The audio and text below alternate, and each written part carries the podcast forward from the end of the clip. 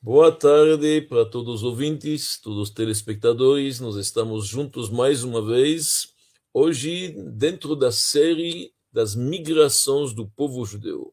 As várias diásporas, nós analisamos onde, como, analisamos as dez tribos perdidas, vimos na verdade os viajantes judeus, falamos dos mistérios do Rio Sabation. Hoje, falaremos por que, que este povo são comerciantes e mercadores habilidosos. O que está acontecendo? Por que, que judeus realmente são sucedidos na parte econômica e financeira? Isso será, na verdade, o título que nós vamos abordar hoje, uma análise profunda das migrações do povo judeu. Semana que vem teremos a última palestra deste ciclo, que é a redenção e o Mashiach e se vai ser para todas as tribos, como vai ser afinal, porque nós sabemos que uma das condições para a redenção é realmente as diásporas se juntarem. Então falaremos disso semana que vem. Na quinta-feira, se Deus quiser, quinta-feira vai ser Purim, vamos lembrar a todos, é quarta à noite e quinta de manhã tem que escutar o rolo da Megillat Esther, tá certo? Muito importante, a festa de Purim, mas pode também escutar uma palestra.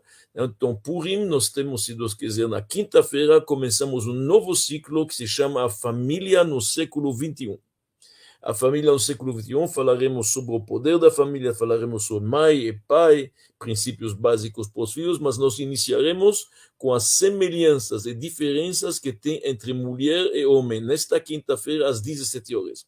Então é bom lembrar que estamos sempre juntos, segunda e quinta-feira, às 17 horas. Aliás, daqui duas semanas, se Deus quiser, na segunda-feira, teremos perguntas e respostas ao vivo. Isso vai ser a segunda vez que fazemos isto para todos os ouvintes em todos os canais, pode ser no Instagram, pode ser no Facebook, pode ser se você entra pela Mayanot, pelo Legal Saber ou pelo Memorial da Imigração, não faz diferença. Todos poderão mandar suas perguntas agora nessas duas semanas que vêm. Manda por escrito no site Legal Saber e nós responderemos nesta live especial que haverá, se Deus quiser, segunda-feira, dia 28 de março, às 17 horas. Lembrando a todos, quem não pode assistir às nossas palestras, vocês têm a possibilidade de reescutá-las no áudio no Spotify ou eventualmente vê-las também em vídeo no YouTube.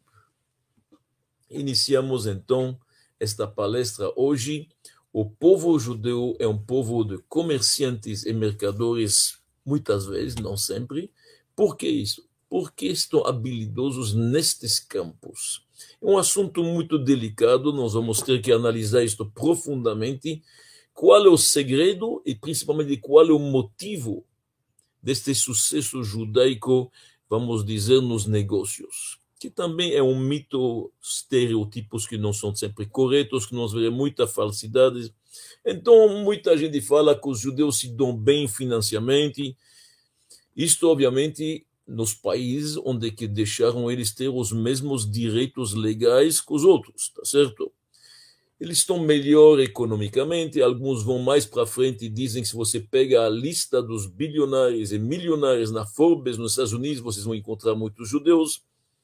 Tudo isto, na verdade, nos custou também muitas mentes antissemitas foram alimentadas com esse tipo de papo. Então tem que se cuidar muito com isso, mas tem judeus desonestos também, infelizmente. Tivemos aquele que teve a pirâmide famosa, o Bernie Madoff, e outros. O que, que aconteceu? Durante séculos, judeus foram associados, infelizmente, muitas vezes eu diria acusados, que eles estão ligados muito com dinheiro e com sucesso econômico. Isto se vê principalmente na obra de Shakespeare.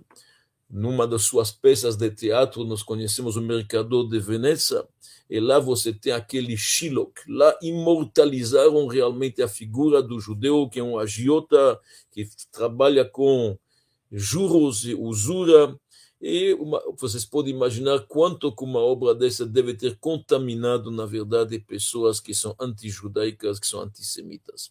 Hoje vamos analisar calmamente É verdade que muitos, muitos judeus tiveram sucesso nos negócios, entendem de finanças, estão melhor economicamente, mas não é uma regra, como nós veremos, não é uma regra de nenhum jeito. Tem judeus pobres que nós vemos também. Mas hoje nós vamos iniciar realmente qual é o motivo que levou a isto. Então vamos começar com o primeiro motivo. Tem vários, os historiadores falam muito sobre isso, tem várias teorias a respeito, vários livros a respeito. Eu vou tentar hoje fazer, na verdade, um resumo das três principais razões, os motivos que levaram os judeus a ter mais sucesso econômico. E o primeiro motivo, eu diria, é a educação e a alfabetização. O que, que significa? Quando os judeus viviam em Jerusalém, na sua terra, vamos pegar a época do primeiro templo e o começo do segundo templo, Neste caso, Jerusalém era o centro, o epicentro. Todos os judeus serviam o Deus único, como nós fazemos hoje, mas o principal era o serviço em Jerusalém, dentro do templo sagrado. Lá que era o epicentro. O que, que aconteceu? A elite, os Koanim, os sacerdotes, sabiam a forma de servir. Judeus simples sabiam como se comportar, sabiam as regras. Três vezes ou quatro vezes por ano subiam para Jerusalém com suas famílias para trazer suas oferendas e assim em diante contemplar o templo. Tudo. Cada judeu sabia ler, obviamente, porque havia a leitura da Torá, mas o principal era o serviço a Deus. Quando o segundo templo foi destruído, no primeiro século, no ano 68 ou 69, pelos romanos, Tito, Vespasiano, como nós sabemos, o que, que aconteceu?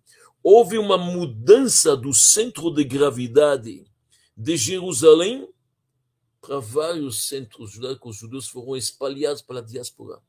Mudou a gravidade do templo, do Bet HaMikdash, para o Bet HaMidrash. Bet HaMidrash é a casa de estudo.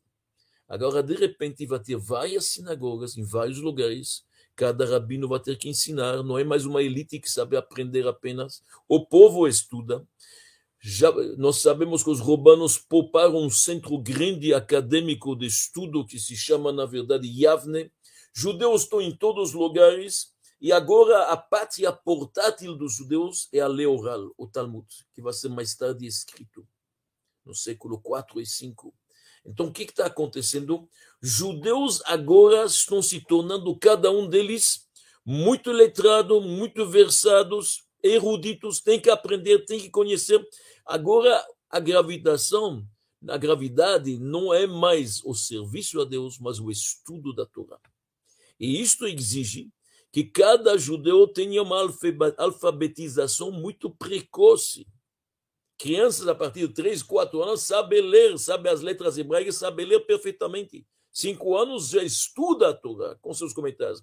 10 anos já estuda a lei oral. 15 anos já manja e conhece bem, na verdade, vários tratados. Então, nós mudamos de rituais em Jerusalém para sinagogas e casas de estudo em todo lugar. E isto que vai garantir a continuidade judaica. Cada pai ensina seu filho e cada professor ensina seu aluno.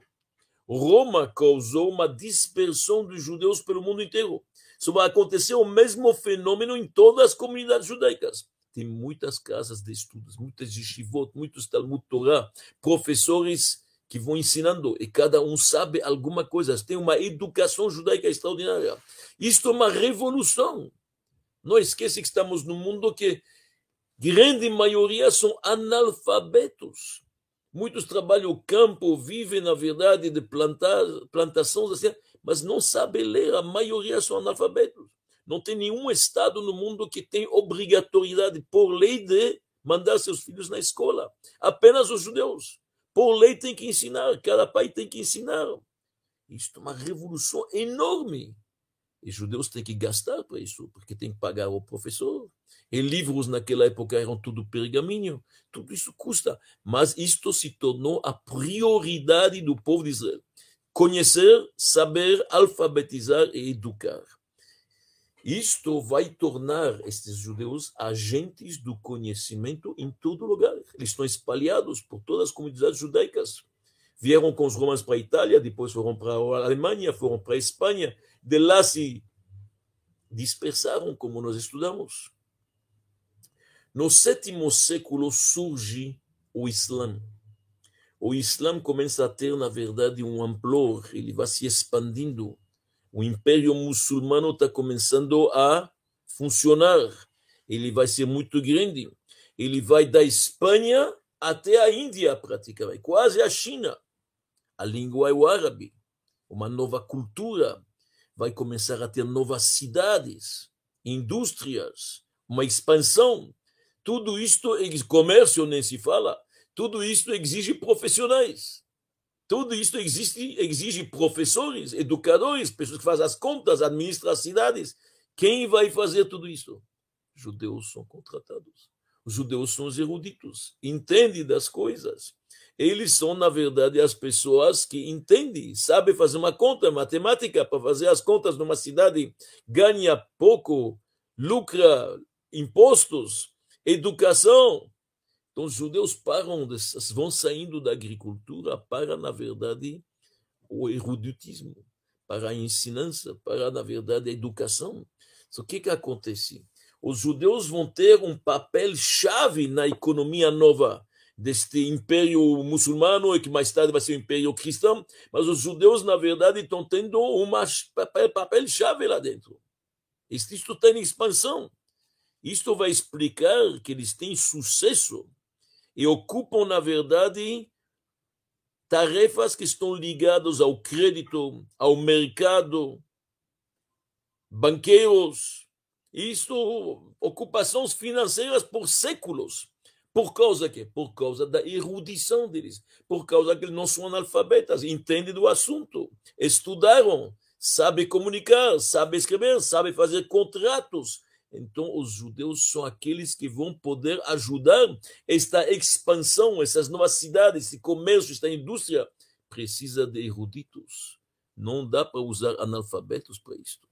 Só simplesmente o fato dos judeus ter um conhecimento maior, uma escolaridade maior, permitiu que eles ocupassem, na verdade, tarefas chaves, papéis chaves em tudo que é economia e finanças. Talvez para explicar isso melhor eu daria um exemplo moderno. Apenas o que, que os historiadores usam. Se você vê bem os países, os estados que tem no norte da Europa, são mais ricos que os estados que tem no sul da Europa. Vamos pegar no norte da Europa, a Noruega, a Suécia, a Inglaterra, a Alemanha, a Holanda, muito mais ricos até hoje que a Espanha, o Portugal, a Grécia, a Itália, bem mais. Por que isto? Uma das explicações que se dá é o seguinte: os países do sul são muito católicos. Os países do norte aderiram ao protestantismo. Quando houve a reforma protestante, o que, que mudou? Até lá, no rito católico, havia um clérigo que fazia a missa em latim, o povo não entendia nada, era uma elite que dirigia, o povo era ignorante praticamente, ele dirigia as operações e não obrigava o povo a estudar. Isso durou séculos. Hoje já um pouco mudou. Os protestantes, quando vieram com a reforma, que, que eles falaram? Eles obrigaram o povo a ler leituras bíblicas, leituras no idioma deles. Cada um tinha que ler, estudar a Bíblia, conhecer os textos. Em outras palavras, eles se ligaram, ligaram o povo às escrituras. Para levar um povo às escrituras, para começar, tem que saber ler. Depois tem que saber entender, tem que estudar, tem escolaridade. Isto fez que os povos do norte estavam muito mais na frente em escolaridade, em erudição, em conhecimento, em alfabetização, muito mais que os povos do sul. Por isso, estão mais aptos para poder dirigir, fazer comércio, negócios grandes, administrar e ser mais sucedidos. So, isto é o primeiro ponto que nós falamos, qual é o motivo do sucesso. Quando há sucesso, é porque simplesmente é um povo que se dedica ao povo do livro. O povo do livro significa que conhece o livro, lê os livros, aprende, estuda, se alfabetiza e assim diante. O segundo motivo, que não é menos importante também, é literalmente que as nações causaram isso. que, que significa isto? Não é segredo para ninguém que durante anos de perseguição e de opressão contra o povo judeu, os judeus foram excluídos de todas as áreas, áreas diferentes, de outras atividades. Que o judeu não podia ser proprietário de terra, não podia ter direito à terra, não podia ser proprietário nem da sua própria casa. Foram impedidos, na verdade, de entrar em associações de artesãos, em guildas mercantes. O que, é que sobrava para o judeu? Ele pode ser um vendedor, um vendedor ambulante, como muitos judeus foram mascados durante tempo. Ele ser um varejista pouco a pouco, vender aqui e lá, e depois, quem sabe, vai ter uma loja, como nos últimos séculos, lojistas e assim diante. Então, os judeus, na verdade, foram impedidos pelas nações de ter várias ocupações diferentes, não podiam. Se é médico, não pode curar um cristão, muitas vezes. Os muçulmanos e os cristãos, durante séculos, eles eram proibidos de mexer com juros. Só que sobrou. Quem pode fazer isto? Judeus. Então, os judeus acabaram, na verdade, de se dedicar a atividades muitas vezes ligadas ao dinheiro, por obrigação das nações. Você que vai fazer isso para nós, já que eu não posso emprestar, você empresta. Eu venho e empresto a você. Quer dizer, os judeus tiveram que estar atentos a novas oportunidades todo o tempo, devido às proibições que lhe infligiram as nações, que eles não podem, na verdade, exercer outras atividades. Foram como se fossem empurrados em mexer em dinheiro, a ser banqueiros, a ser vendedores, a fazer comércio, você não tem direito terra. Se amanhã posso te expulsar, como aconteceu com tantas expulsões dos judeus de países da Europa. Não posso ter terra. Que, que eu posso ter? Algo que eu posso colocar no bolso. É óbvio. Então, isto é muito importante entender por que, que judeus, você encontra eles durante séculos nas atividades acadêmicas, sim, médicos dos das cortes, sim, pelo conhecimento. Você vê, cada rei, cada sultão, cada califa tinha um médico na corte que cuidava deles. Judeus não eram agricultores, eram empreendedores. Agricultores não eram porque foram proibidos. E agora entra, claro, obviamente, mais um motivo que o terceiro, que eu acho importante também, certas habilidades e facilidades que existem no povo judeu que transformaram eles em mercadores e comerciantes. Quais são estas habilidades? Primeiro, eles tinham, na verdade, laços internacionais. Aqui e lá, muitos conhecidos. Este tem um primo em Suriname, que tem um primo na Espanha, que tem um outro primo na, na, em Salônica. Então, fazem negócios, se conhecem as línguas, como falamos. Esses argumentos falamos semana, semana passada também a respeito dos viajantes. Uma língua em comum, que o hebraico, e cada judeu um pouco erudito, conhece um pouco os livros e os livros sagrados, sabe um pouco de hebraico. Então, eles sabiam escrever, sabiam raciocinar, é importante fazer contratos. No comércio, você precisa de contratos. Dizer, acordos contratuais, que são importantes no comércio. Judeus sabiam fazer esta comunicação em rede, que nós chamamos hoje networking. Eles tinham muito forte. Judeus tinham pequeno capital acumulado, já que eles faziam comércio. Uma pequena loja, eles eram comerciantes, tantos anos, acumulou alguns, eles tinham liquidez. So, tudo isto facilitou a proezas matemáticas. Os judeus interiores sabiam fazer contas. Você precisa saber fazer contas para ser um banqueiro. Para ser, na verdade, alguém administrar uma cidade, uma loja, uma instituição, um governo qualquer, tem que saber fazer contas. So, os judeus tinham uma vantagem muito grande na competição. Isto talvez continue até o presente, devido ao grande estudo permitiu eles, na verdade, de se dedicar a estas coisas. Isto é muito importante, eu acho que nós temos que lembrar isto em qualquer momento. Agora que a gente já explicou tudo isto, e nós, obviamente, entendemos por que, que realmente nos séculos medievais, século II e III, a gente encontra que a ocupação típica dos judeus, se era na Inglaterra, se era na França, se era na Alemanha, se era na Portugal, na Espanha, na Itália, muitas vezes era com crédito, muitas vezes era com mercado financeiro. Por quê? Fomos empurrados a fazer isso, fomos obrigados a fazer isso e a gente tinha a habilidade de fazer, o conhecimento necessário que outros não tinham, e a habilidade e as oportunidades. Importante, porém, quebrar estas, estes estereotipos. Porque nós temos estereotipos que dizem que todos os judeus são ricos e todos entendem, alguns vão mais na fé, os antissemitas aproveitaram para fazer livros dizendo que os judeus controlam a mídia, e assim, é óbvio, é o astuto empresário judeu. Tudo isto, obviamente, trouxe muita violência e muita hostilidade contra os judeus. Nós não precisamos explicar isto para uma plateia como esta. Todos sabem das perseguições, dos pogromes que os judeus passaram no norte, no sul, no oriente e no ocidente, ressentimentos. E isto levou a um antissemitismo letal. Então é importante entender que estes estereotipos não são corretos. Verdade é que tem muitos judeus que são sucedidos, muitos entendem de finanças, são bons comerciantes, são habilidosos mercadores, mas não todos. Tem pobreza no povo judeu. O povo judeu tem de tudo. Da forma como tem judeus ricos, tem judeus pobres, tem judeus honestos, já alguns desonestos, infelizmente. Coisa, é claro, a gente espera que a maioria seja honesta e todos sejam honestos, como a Bíblia nos recomenda. Mas tem de tudo. Então a pobreza existe no povo judeu. Existiu muito e existiu hoje. Em Israel nós temos uma alta taxa de, de, de pobreza, muito, muito grande. É muito importante entender isso na Polônia antiga, os meus bisavós eram nove irmãos, sete irmãos, sete, sete filhos e duas filhas. Nove, nove filhos. Eu escutei minha avó me contando bem claramente. Quando saía um de casa, os outros ficavam em casa, porque faltava sapatos. Havia poucos pares de sapatos. Só quando alguns saíam, os outros ficavam esperando que os sapatos voltem.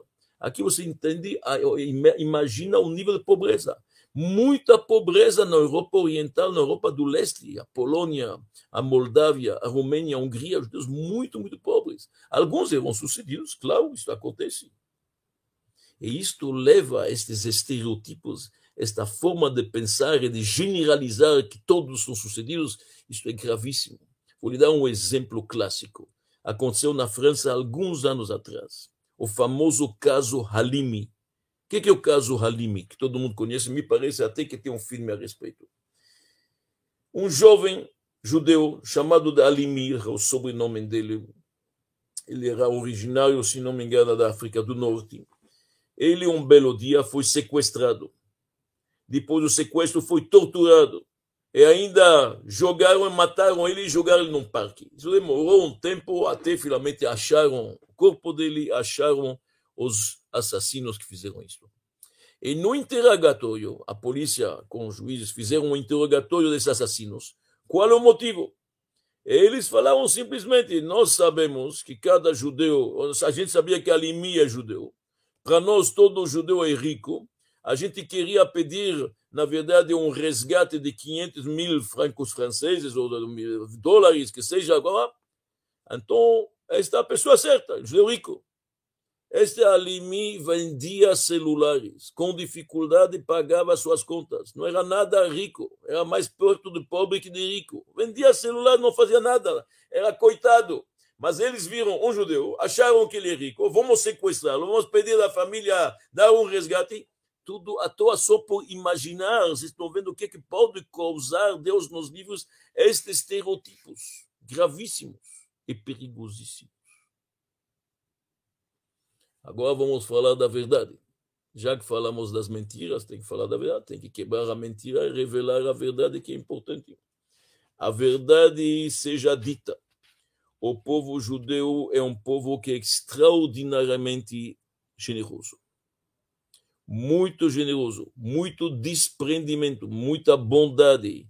Eles têm um sentimento cívico, sentimento social, de justiça social. Judeus são filântropos, gostam de dar e de doar para boas causas.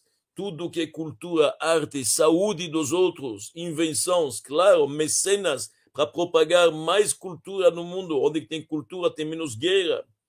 Isto são os valores judaicos reais. Isto é a grande riqueza do povo judeu. Se alguém quer saber qual a riqueza do povo judeu, este é o tipo de capital que nós temos o capital de ter um coração grande, de se preocupar com o outro, de ser sensível à dor alheia. Você verá hoje nos Estados Unidos, na Europa, no Oriente, grandes hospitais que são feitos para todo tipo de etnias, sem diferenciação de cor, de raça, de religião. Hospitais enormes. Quem são os doadores? Olha os nomes. Judeus, sim. Museus, judeus. Hospitais, sim. Universidades, conhecimento. Isto é um grande capital judeu. Por quê? Porque o judaísmo não tem nada contra o conforto. O judaísmo não acredita que o dinheiro é anti-judaico. Tem certas religiões que pregam que a matéria é anti-homem, anti-Deus. Nós não achamos isso, nós não achamos que estamos vivendo num mundo sujo. Nós achamos que tem que elevar este mundo. Como que se eleva esse mundo?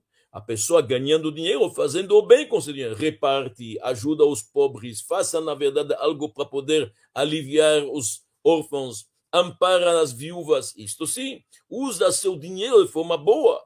Isto sim, isto o povo judeu excela sabe o que é filantropismo, sabe o que significa ajudar os outros. Isto é uma riqueza verdadeira. Quando a Bíblia nos diz que Abraão, Isaac e Jacob, os patriarcas, eram ricos, eles eram ricos materialmente e literalmente, mas sabiam o que fazer com o dinheiro. Isto é um grande desafio.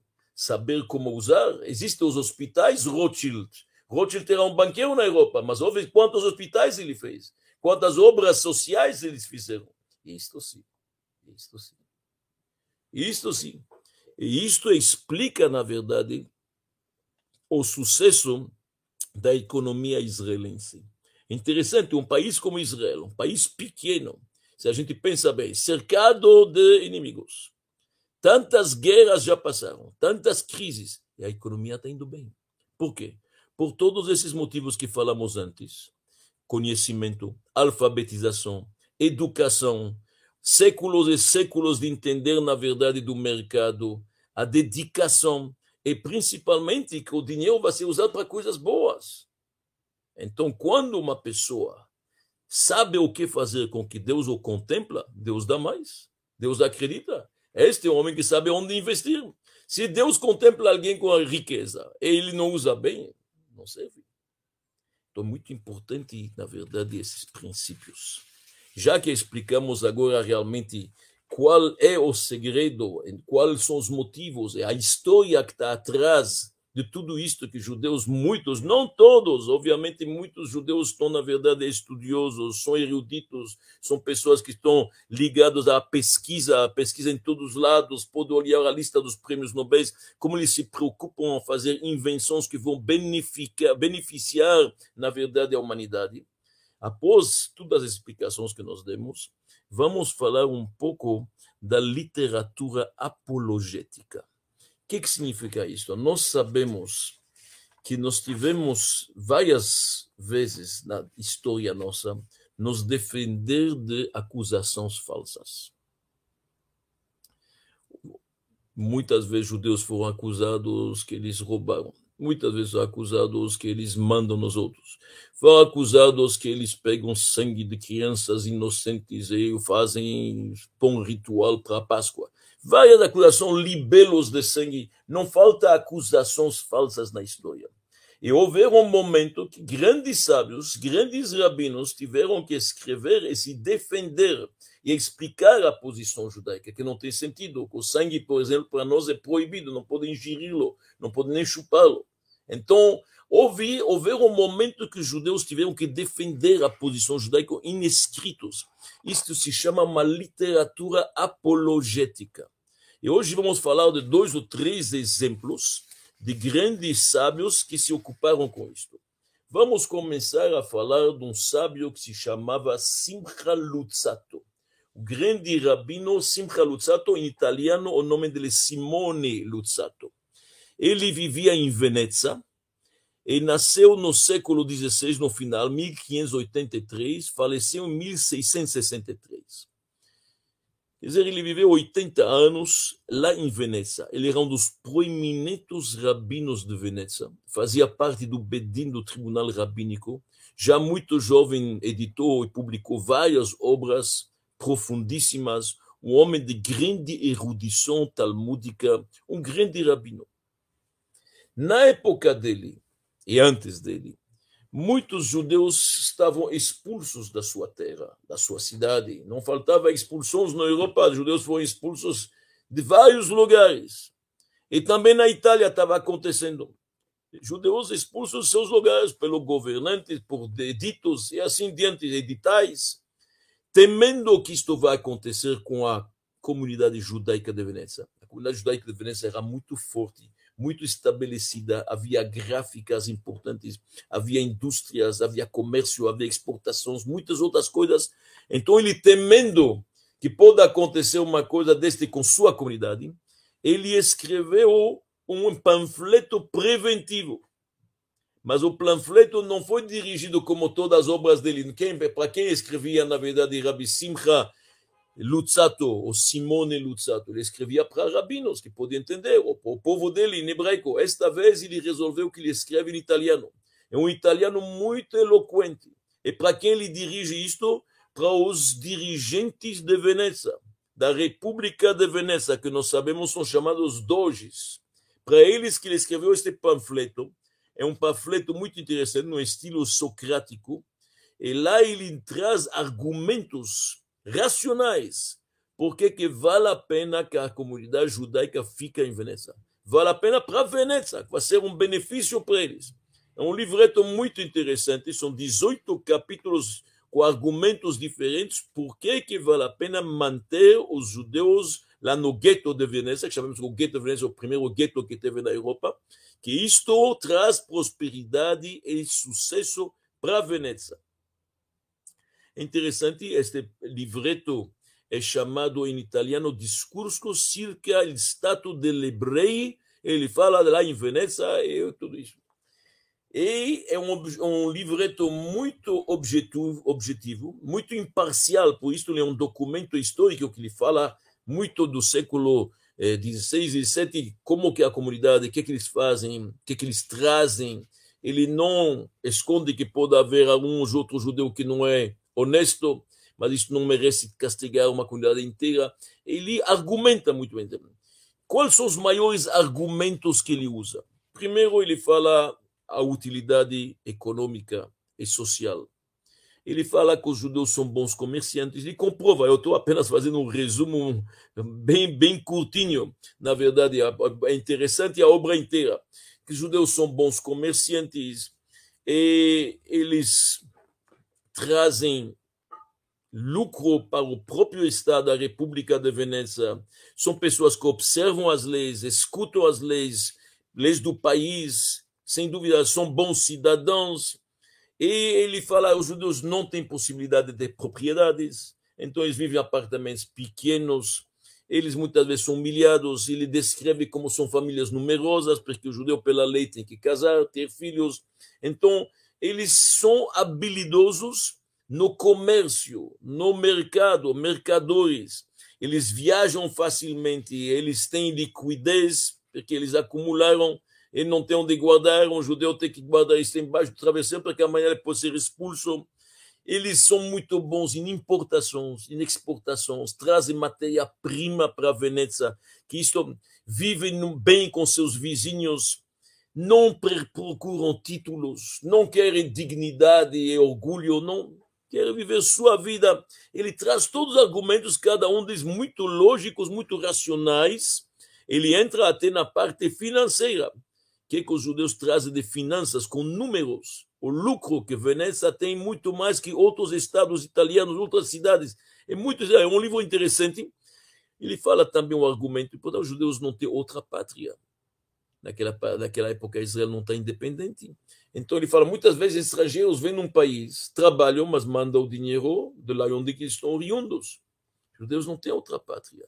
Então, todo o dinheiro fica investido no lugar eles trazem seus bens aqui, isto beneficia todos os impostos. É um, um, um longo, uma longa argumentação, mas um livro interessante que vale a pena conhecer, Simcha Lutzato, defendendo, na verdade, os benefícios que vai ter Veneza e as vantagens que vai ter. A Veneza, naquela época, era chamada, na verdade, da Sereníssima. A Sereníssima. Então, ele traz todas as vantagens e benefícios e a forma como, como os cidadãos se comportam. Ele fala exatamente alguns casos que foram negativos e por que aconteceu, mas são, na verdade, uma minoria pouco. Ele entra até em cálculos interessantes. E ao final da história, que isto é o mais importante, ele teve sucesso. E realmente os doges, os dirigentes da República de Veneza, não optaram pela expulsão e mantiveram os judeus no gueto de Veneza, e isso foi muito benéfico durante séculos. Um outro conhecido apologista, que talvez nos toca mais porque ele está ligado à língua portuguesa, é um rabino chamado Menashe Ben Israel. Menashe Ben Israel nasceu na ilha de Madeira, em 1604. Ele faleceu em 1658, mais ou menos, jovem, jovem, infelizmente, com 54, mas fez uma vida repleta de, de grandes obras. Ele se tornou rabino em Amsterdã, foi daquelas famílias novo-cristãs, foi para Amsterdã, aderiu ao judaísmo, aprendeu.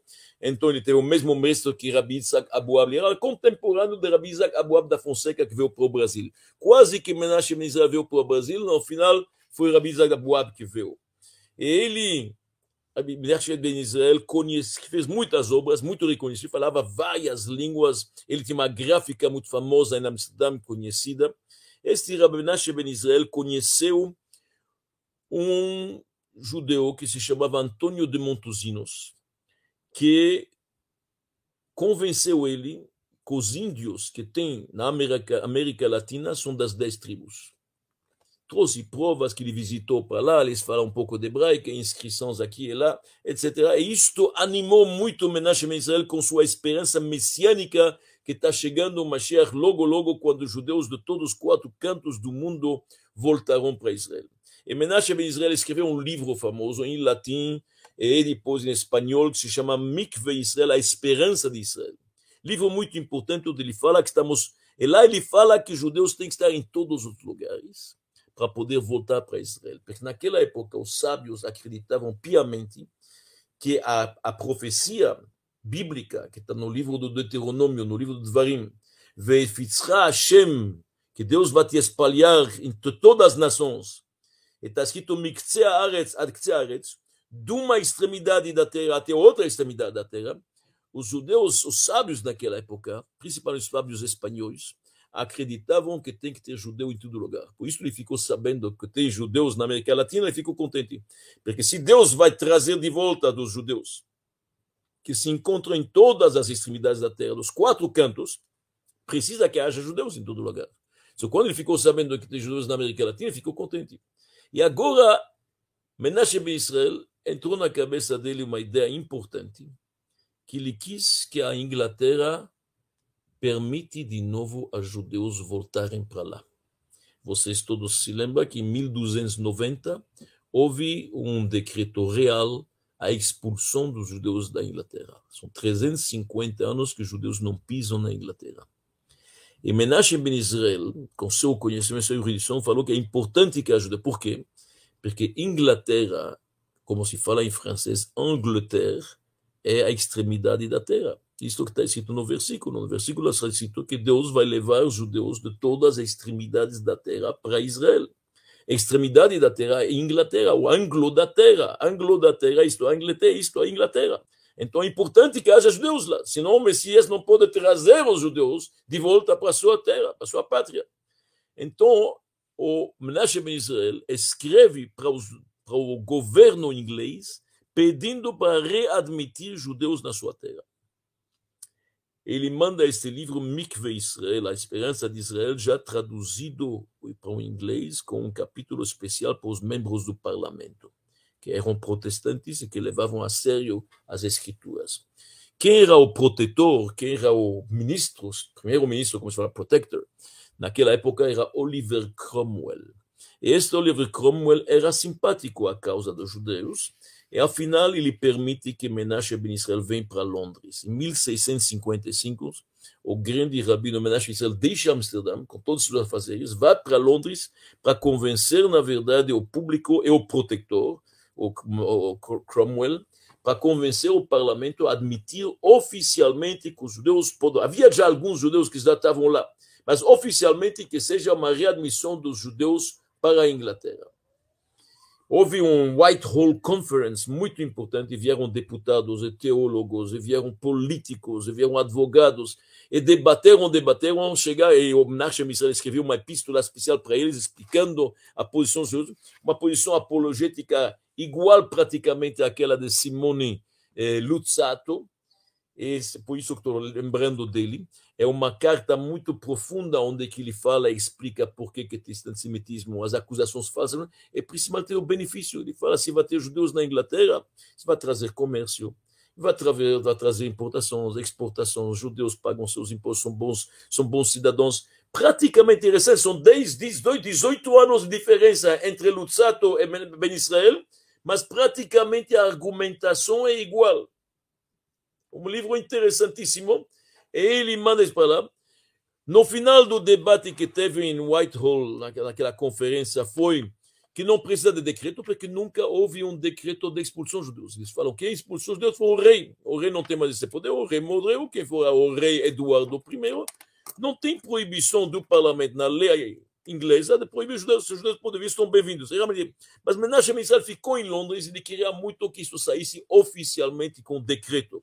Isso só aconteceu depois de sua morte. Infelizmente, em, 1900, em 1658 ou 57, o filho dele morreu. E quando ele trouxe ele para a sepultura para a Holanda, acabou ele morrendo também muito jovem de doença.